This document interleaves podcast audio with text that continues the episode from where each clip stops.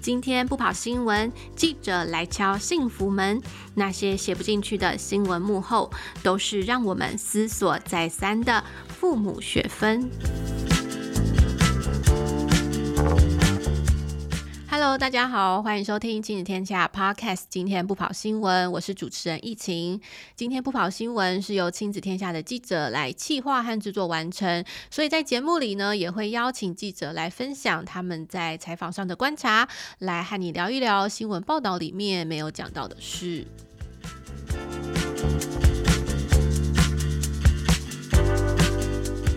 好，那我们今天要来聊点什么呢？诶，其实这个六月哦，正好是我们亲子天下六月号杂志哦这初刊的时间。那六月号杂志呢，这一次谈的是分心世代的读写分龄指南。在疫情底下哦，线上学习已经成为每个家庭的新技能了。全台湾的家长啊、老师啊，不断的在停课复课，然后又实体还有线上课中间不断的交错哦，混成学习也成为了我们的新常态。那这样的学习方式哦，也和我们的过去真的非常的不一样哦。有非常多的家长也都说，这个操作平板啊、跟电脑啊，好像都成为国小生的日常了。不只是在学习上啊，甚至是在生活上，这些孩子啊，他们一出生，人人都有手机，网络就是吃到饱，而且用 YouTube 在看巧虎啊，或是在听睡前故事的 APP 哦，也都是我们父母们小时候很难想象的生活方式。那也就是这样的转变哦，其实家长也面临了不同的挑战，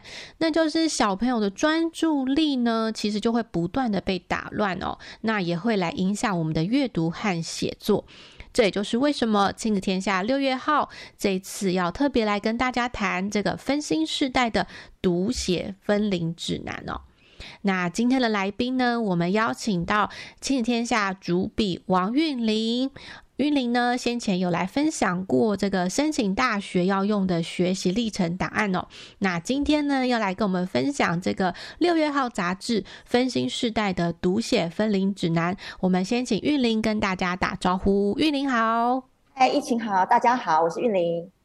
哎，韵玲哦，这次啊，我们做这个六月号杂志哦。首先，我想要先问一下，因为这个呃标题上面哦就写了“分心世代的读写分龄指南”，所以这个分心世代它到底是什么呢？为什么我们会有这个分心世代的这个形象出来呢？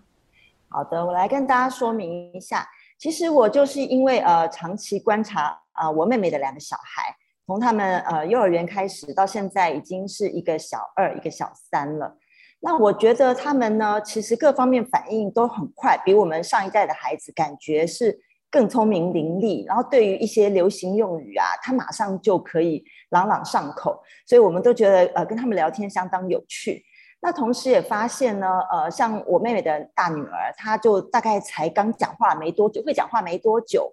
她就已经会学她妈妈，就是拿着手机。然后还能够找到呃 Google Map 的这个 APP，然后就对着这个 APP 这边就大喊一声说麦当劳，然后接着呢，哎，真的就出现好多家附近的麦当劳，然后他就随便点一个进去之后，就是说我要一包薯条。那因为对这样子的这个行为啊，我们全部的人都觉得说简直就是叹为观止，觉得非常的好笑。那当下让我有一个感觉，就哇，现在的小孩真是不可小觑。他呃，等于大人的一举一动，你平常是在怎么使用三 C，在做什么，其他都看在眼里。那小小年纪就已经会网购了，我觉得非常的厉害。那可是同时我也观察到说，在学习上面呢，他们就有一个状况，就是比较定不下来。就是也许呃，我们上一代的，像我自己的孩子都已经上大学了，所以等于在十几二十年前，我觉得那时候的孩子呢还比较好带，可能就是拿一本绘本。他就乖乖的啊，跟在你身边，听你好好把这个故事讲完，还可以跟你讨论。但现在的孩子，我觉得他们处在一个，就是外面的声光效果太多，造成他就很容易分心。例如说，可能一会儿他发现哦，大人在看电视剧，他就跑过去看一下。然后过一会儿呢，他又发现哎，妈妈在用平板追剧，他又跑过去跟着看一下。所以他就处在一个其实就是定不下来，然后一直会被外间的声光内容所干扰、分心的状态。那当下我脑中就是浮现出这四个字，对，就是分心世代，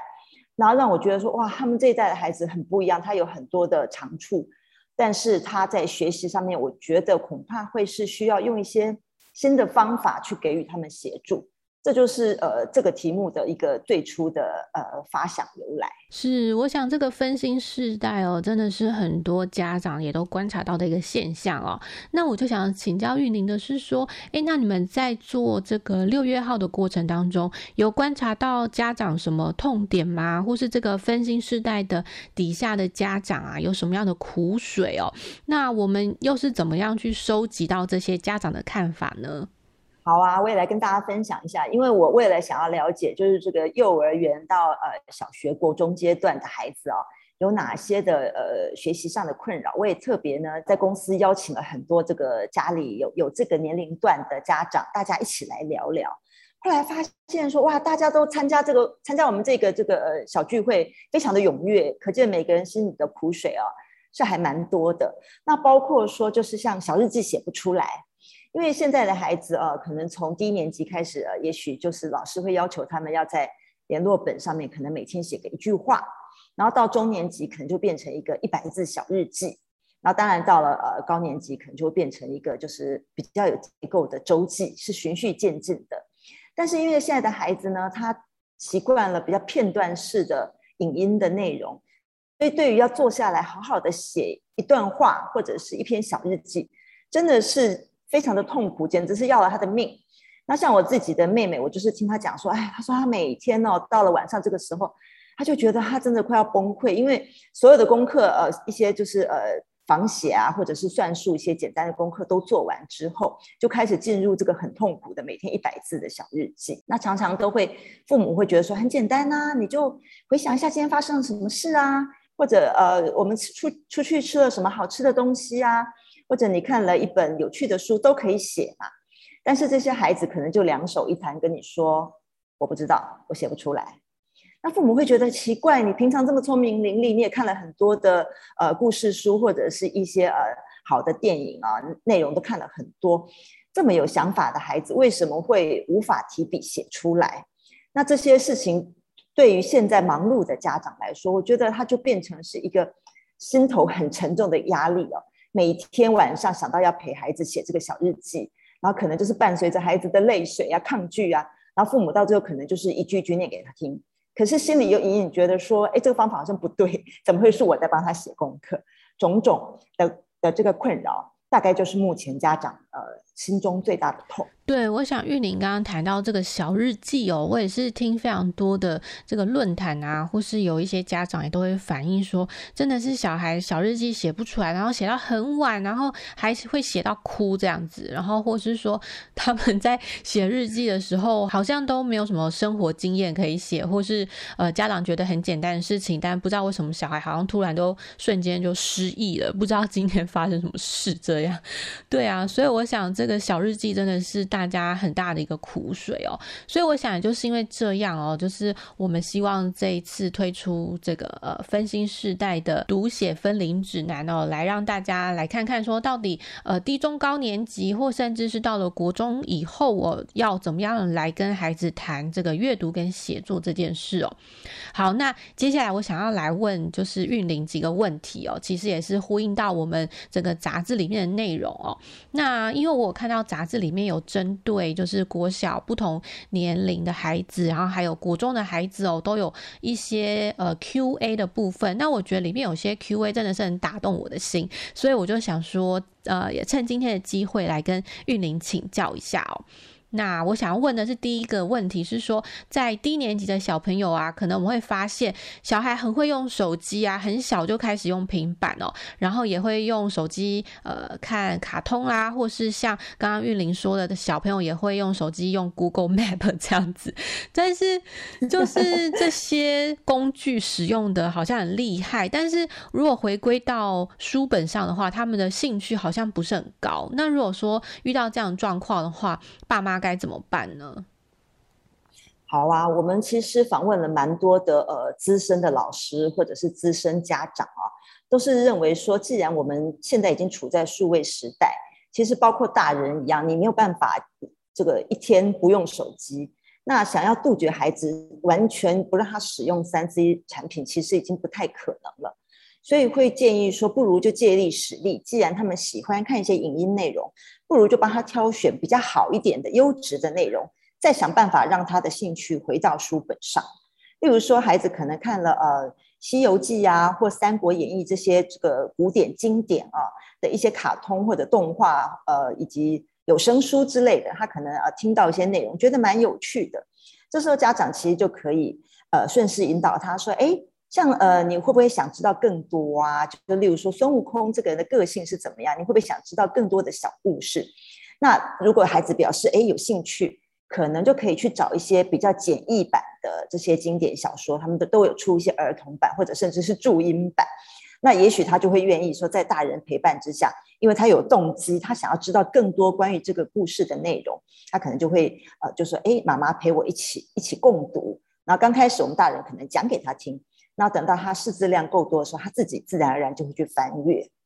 那像是呃，也有专家建议，就是说现在 YouTube 上的内容其实有很多，包括有呃纸风车剧团呐、他们就是有一些故事，其实都讲得很活泼生动。那像我们亲子天下也有这个小行星故事 APP 哦，这也是非常多的专家在推荐。就是说，现在的孩子其实他们已经用眼睛看了太多内容，但是他的耳朵听单纯的听这部分比较少，所以建议说，或许也可以利用睡前十分钟，有时候爸爸妈妈讲故事也累了，那可能今天就播一个故事 APP，还可以重复听，就让他们在这十分钟之内就是静下来，眼睛闭上，不要再去看那些内容，但是他耳朵要张开。就学着去听，专注着，这也是一个训练他专注力的方法。就去听一些比较优质的这个故事 APP，然后陪伴他入睡，这都是有可能可以让孩子这个专注，比较专注在这个学习上的一些方法。嗯，我想刚刚玉玲有谈到一个我很喜欢的概念哦，就是我们其实就借力使力哦，就是用比如说孩子他很喜欢看一些 YouTube，或者是说呃看平板手机啊，那我们就。透过这样子的工具去了解孩子的兴趣在哪里哦，然后再透过一些问答或是引导的方式哦，让书本作为这些兴趣的延伸哦。我想这样子应该就是可以让孩子呃对一些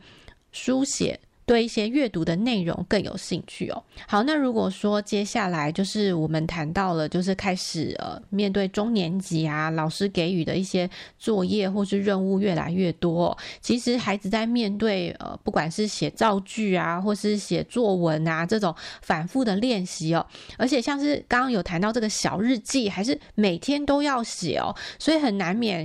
小朋友可能会觉得很烦呐，然后觉得怎么每天好像都要写一样的那。如果孩子觉得说这样子的写作练习就是呃觉得有一点不喜欢，或是觉得很厌倦的话，这样子的话是会影响到小朋友日后他们对写作的这种兴趣或是动机吗？好，我想这个问题分两部分哈，就是我们先来回答前一个部分，就是说到底为什么这个小日记、周记会写不出来，没有感想啊？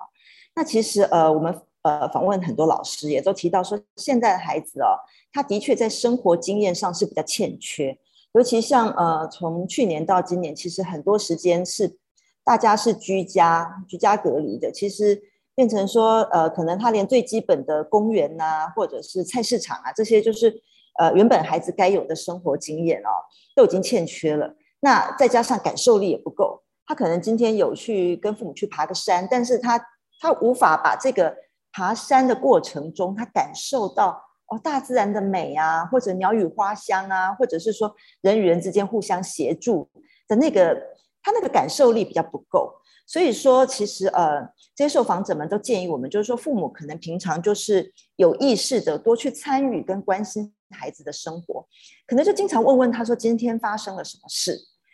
让他去回想这些事。像我们有一位专家也建议我们，就是同样也是可以利用睡前十分钟，就是问问孩子，只要问一个问题，就是说。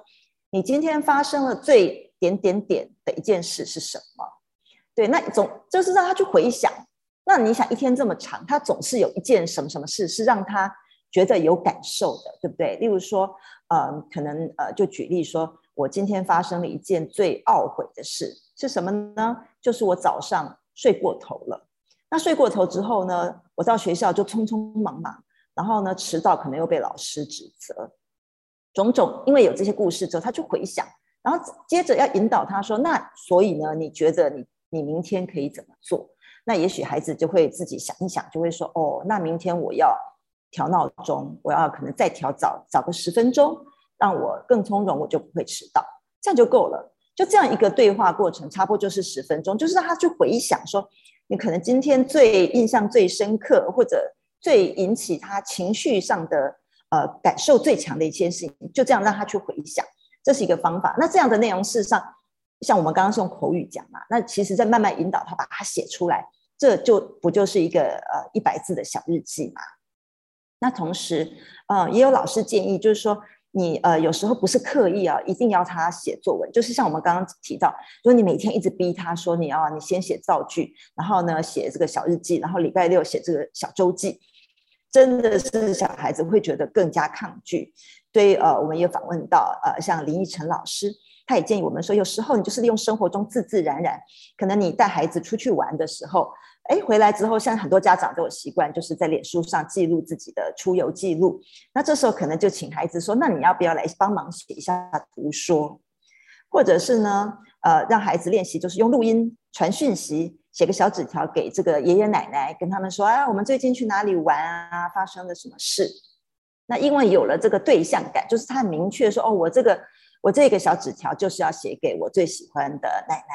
啊，我最喜欢的外公，那有了对象感之后呢，就比较容易下笔，他就可能就说啊，亲爱的外公啊，怎么样怎么样，就就他就会自自然然可以开始写出来。所以，我们呃这些受访者们也是建议我们，就说让孩子脑中可以设想一个对象，就是说我今天可能写的不只是哦，像小日记就是给老师看，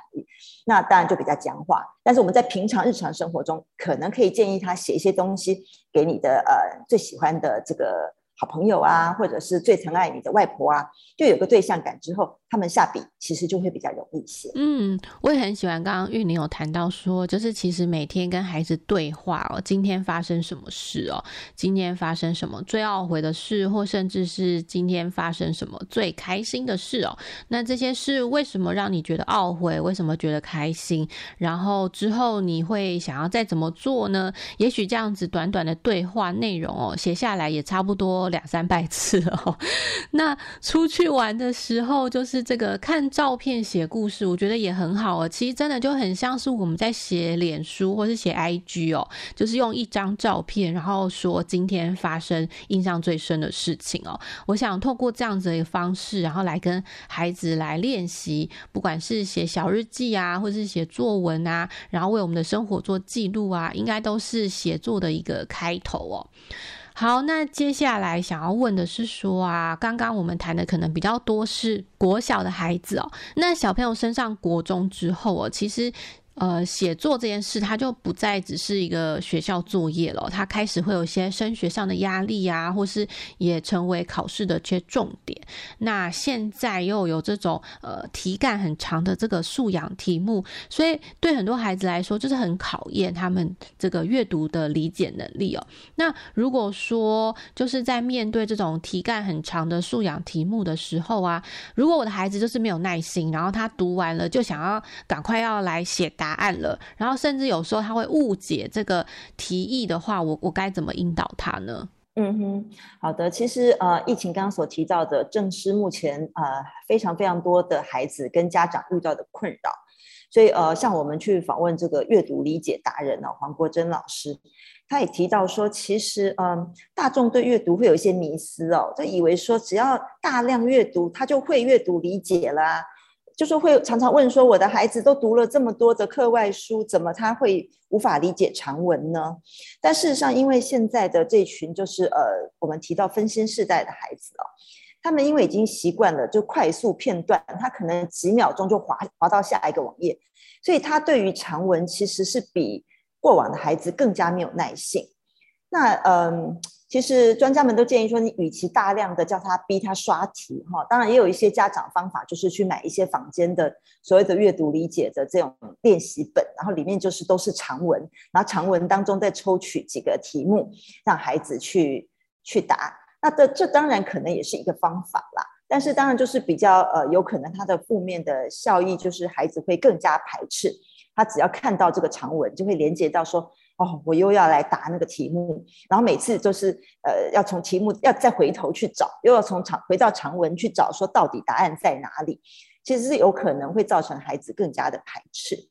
所以专家们都是建议我们，其实还是进行深度对话，就像刚刚提到的，每天可能利用十分钟来跟孩子聊。那因为如果你的孩子已经到了国中，其实他是一个小大人了，其实可以做更深的探讨，就是针对如果说今天亲子一起看完了一部电影，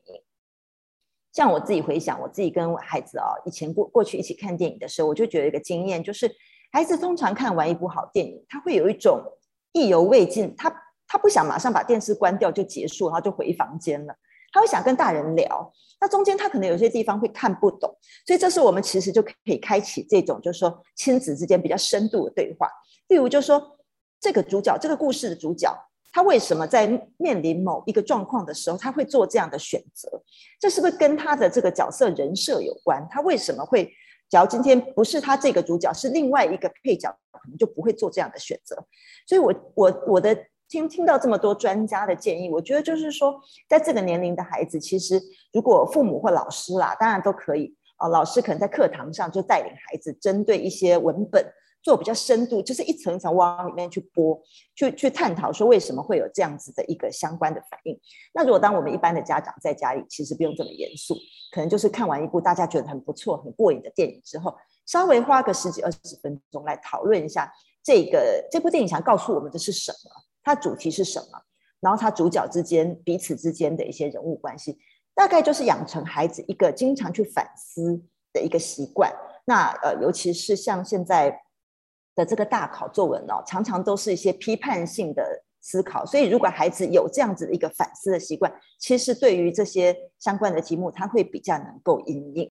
嗯，所以刚刚韵玲有谈到，也是我们从一开始就有谈到很多，就是其实都是从生活经验出发，然后来跟孩子有一些深度的对话，而且是什么都可以聊哦，并不局限在说只有校园的生活。像刚刚韵玲也有说，可以聊电影啊，或是你也可以聊一本书啊。嗯、那又或是说聊电影的时候，我觉得也可以问问看，说，诶，如果你是导演的话，你会安排这样子的剧情吗？或是你会想要怎么去安排？就是你可能。想要安排什么样的剧情来做？我觉得这或许也是可以启发孩子不一样的想法的一个开始哦。那刚刚也有谈到，其实现在的这种会考题目哦，也跟过去很不一样了，就是有越来越多新的题型哦。譬如说有漫画啊，有图表啊，甚至现在也很在意说小孩子在写作的时候，是不是可以写出自己的观点跟观察还有看法哦。我觉得这对呃家长来说，或是对对学生来说，真的也是蛮大的挑战。那在这部分的话，韵玲这次有什么样的一个心得感想吗？嗯哼，好，就是呃，其实现在的新趋势哦，都是觉得说阅读它已经不再限于纸本了哦，不是只有课本，然后这个一些这个延伸的课外读物，它才叫做阅读。那呃，包括我们生活中常出现到的一些呃，也许是广告文案呐、或者一些图表啊。然后呃，地图、说明书这些都是可以可读的素材，所以会建议说，其实呃，我们在生活中经常可以鼓励孩子，呃，跟家长一起讨论一些，包括像现在大家呃可能最关心的就是这个这个呃疫情啊当中的这个感染的人数或者死亡率，像这些其实呃，他天天都有一些表格出现，其实家长有时候就可以在这个边看新闻的时候，边跟孩子讨论一下，说，哎，你觉得这个。这个表格它现在代表的意义是什么？它这个曲线代表的是我们目前的这个这个整个台湾的疫情的几个状况是怎么回事？这都是可以拿来讨论的。那同时呢，也有这个呃国中老师建议我们，就是说呃孩子可以经常学着叫做跟作者对话，也就是说你去尝试推敲说，哎，这个作者他写这本书，他背后的想法可能是什么？那也许你不一定认同他，你可能会有你自己的想法，那更好。你就可以在这当中，就是不断的推敲，就是诶，为什么会作者会这样铺陈？那如果是换成我的话，我可能会用另外一个方法。也就是说，经常在生活中练习这种比较属于就是批判性思考，可能去反思说这个社会现象为什么会是这么一回事，试着去建立自己的想法。那这在面对就是说目前的一些这个希望大家表达观点的一些作文题目的时候，会比较有帮助。嗯，对，我觉得像是要建立观点这件事哦，最一开始真的是要先去看别人有什么观点，然后你去看别人的观点，你是否赞成，然后为什么？其实慢慢的这样看下来，久而久之，也许就会有自己的一些想法了。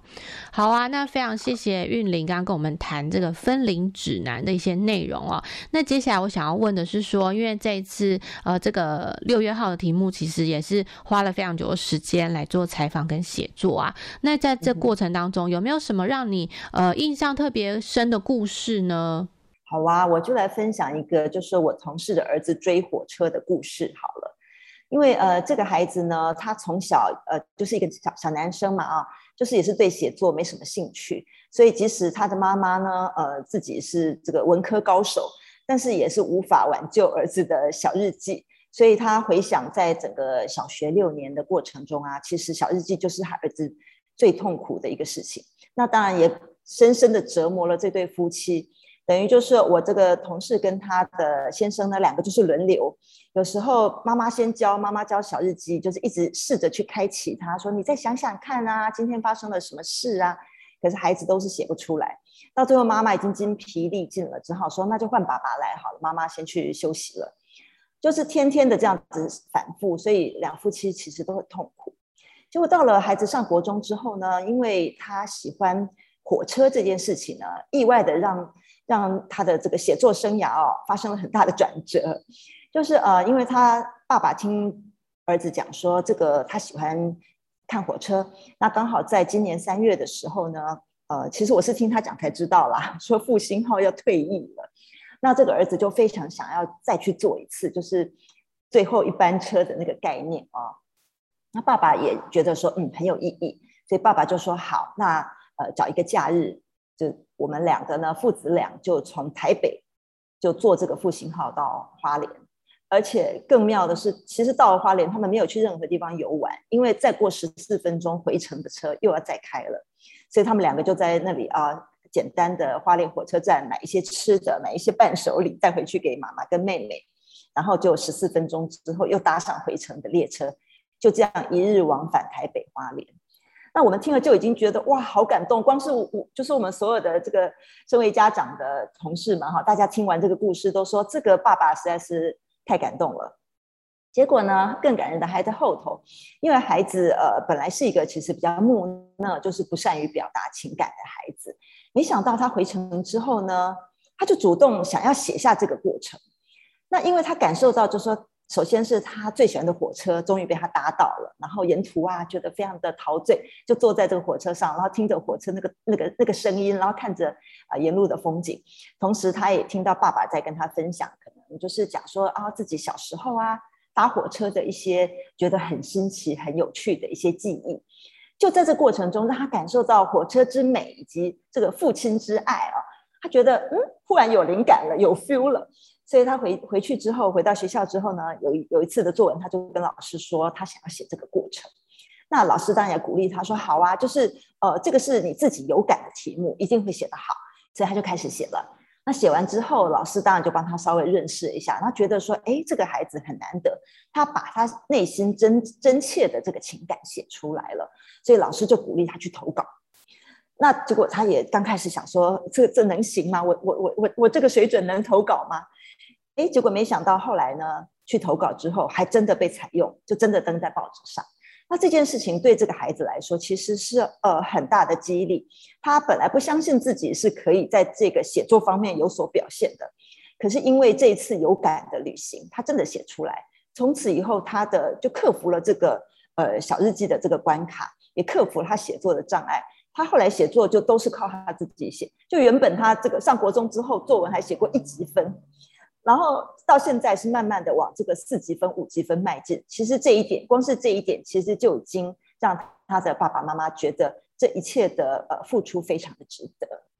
嗯，我觉得刚刚韵玲分享的故事真的让人感动哦。我先前有阅读，就是我们有出版的一本书哦，叫做《父母的语言》哦，里面就有谈到说要怎么跟孩子互动哦，就有三个 T。那这三个 T 分别就是 Tune In、Talk More 跟 Take Turn 哦，其实就是说要跟孩子有共情、关注啊，然后多说一些，然后来轮流讲话。其实就很呼应刚刚韵玲谈的这个故事哦，就是因为。首先就是 tune in 嘛，因为孩子喜欢火车，所以我们就针对这个主题来跟孩子产生一些兴趣啊，然后或是引导他来做后面更多的事情哦。然后接下来就是 talk more，就是我们呃开始跟他聊啊，或甚至是真的是陪伴他一起去追火车哦。那在后最后就是要 take turn 哦，就是在跟孩子讨论这个小日记啊，或是说这个呃对话的过程当中，一定要轮流，不是爸妈一直讲。哦，不然就会很像在说教这样子。嗯，对啊，所以我想这故事真的也是一个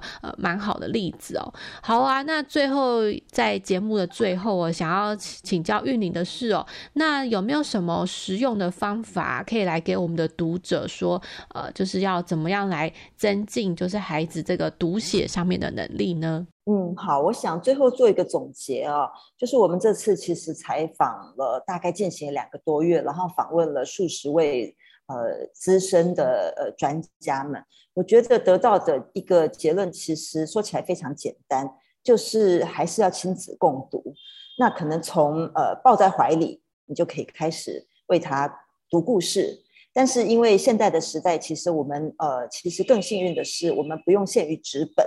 你可能可以用各种像我们刚刚提过的故事 APP 啊，或者是一些这个比较好的影音内容哦。其实呃，在这个从幼儿园从抱在手上到幼儿园到上了小学，甚至一直到国中，我觉得这个共读的过程哦，都可以一直保持。虽然它的形式会不同，从你刚开始你讲给他听，到后来是你听他讲，我觉得这个嗯好的这个一个亲子互动是可以一直延续。那也许刚开始是你睡前花十分钟跟孩子讲故事，到后来会变成是呃，也许是亲子之间故事接力。那到更后来，也许是你在听孩子讲，他可能会告诉你，跟你分享说，他最近看到了一个很不错的 YouTuber，他是怎么样的一个呈现，怎样的内容。我觉得只要一直保持呃聊天、深度对话的习惯，其实我们就有机会能够养出有想法。呃，乐于写作的下一代。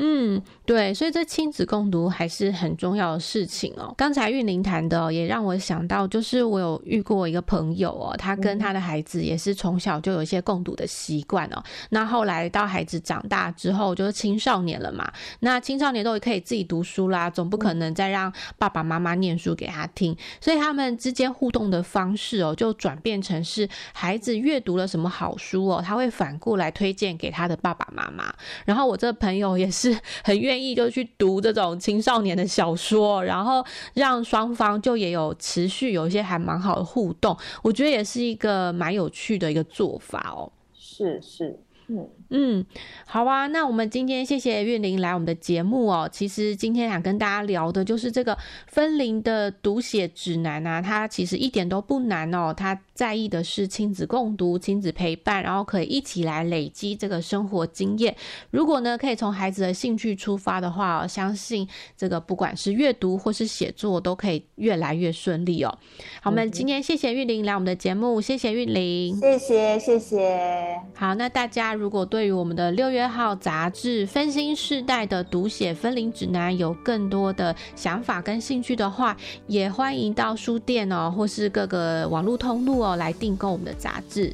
谢谢大家收听今天不跑新闻，希望你喜欢今天的节目内容。亲子天下 Podcast 周一到周六谈教育、聊生活，开启美好新关系。欢迎订阅收听哦。Apple Podcast 和 Spotify 给我们五星赞一下，也欢迎在许愿池给我们回馈。我们下次再见喽。